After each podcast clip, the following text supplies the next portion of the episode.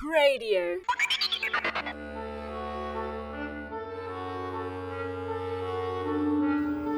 Foolish Wisdom with Bernard Toutounji. The problem with porn. You may have already heard the boiling frog story, but it goes something like this. If you drop a frog in a pot of boiling water, it will frantically jump out. However, if you place the frog in a pot of lukewarm water that is slowly heated, the frog will not notice the impending danger and allow itself to be boiled to death. Pornography in our modern Western society is somewhat like that pot. It has been heating up over the last few decades and is at such a boiling point that it completely pervades culture. Ironically, while this complete pervasion is more visible, like the frog, we are mostly unaware at the effect it is having upon us. Considering the problem with pornography, one could choose any different number of areas. We could discuss the physical harm that is done to the bodies of actors in the porn industry we could study the neurological effects of pornography on the brain of the person who watches it. Or we could analyze the harmful social effects that comes about as a result of engaging in pornography. But let us leave aside all those aspects to consider the way that pornography harms the basic dignity of the human person. Obviously, no one is offended at the sight of a naked cow or chicken. Why? Because a cow is just that, a cow. There is no more to it. But we are persons, human persons, male and female, and we have a capacity to think, to dream, and most importantly, to love. In other words, we have a spiritual dimension to us. We have a soul. The soul has been identified as part of the human person from Aristotle to Augustine to Aquinas. In philosophy, the soul is referred to as the form of the body. In fact, when a person dies, we refer no longer to John Smith, but to the body of John Smith. Even our language recognizes that the essence of the person is deeper than his or her physical makeup.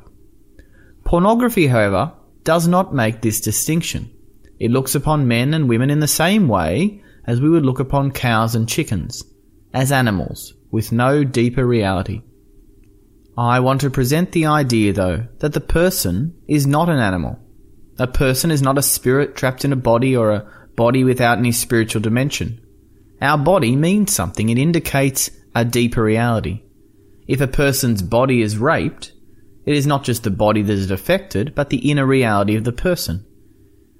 It has been said that the problem with pornography is not that it shows too much, but that it shows too little. In other words, we are more than the sum of our bodily parts. You are more than your arms, legs, and genitals. Pornography is not a problem because people are engaging in sexual actions.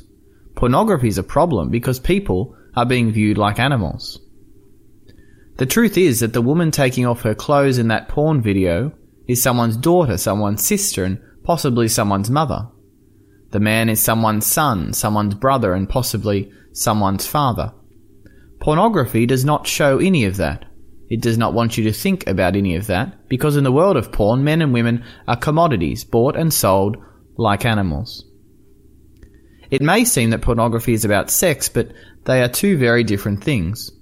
Pornography actually has nothing to do with sex. It takes human sexuality out of its natural context, intimacy between two persons, and makes it a product to be bought and sold. Pornography subliminally tells us that Human sexuality is no more than an activity for consumption.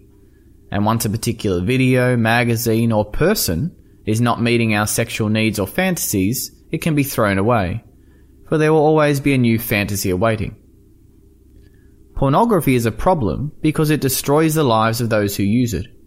It abuses our sexuality by presenting a world that does not exist and so confuses us that we risk being unable to live well in the world in which we do exist. Pornography does great harm to the dignity of those who watch it and to those who are in it. We need to be alert and honest about pornography and not allow ourselves to be the frog in the pot and slowly boiled to death.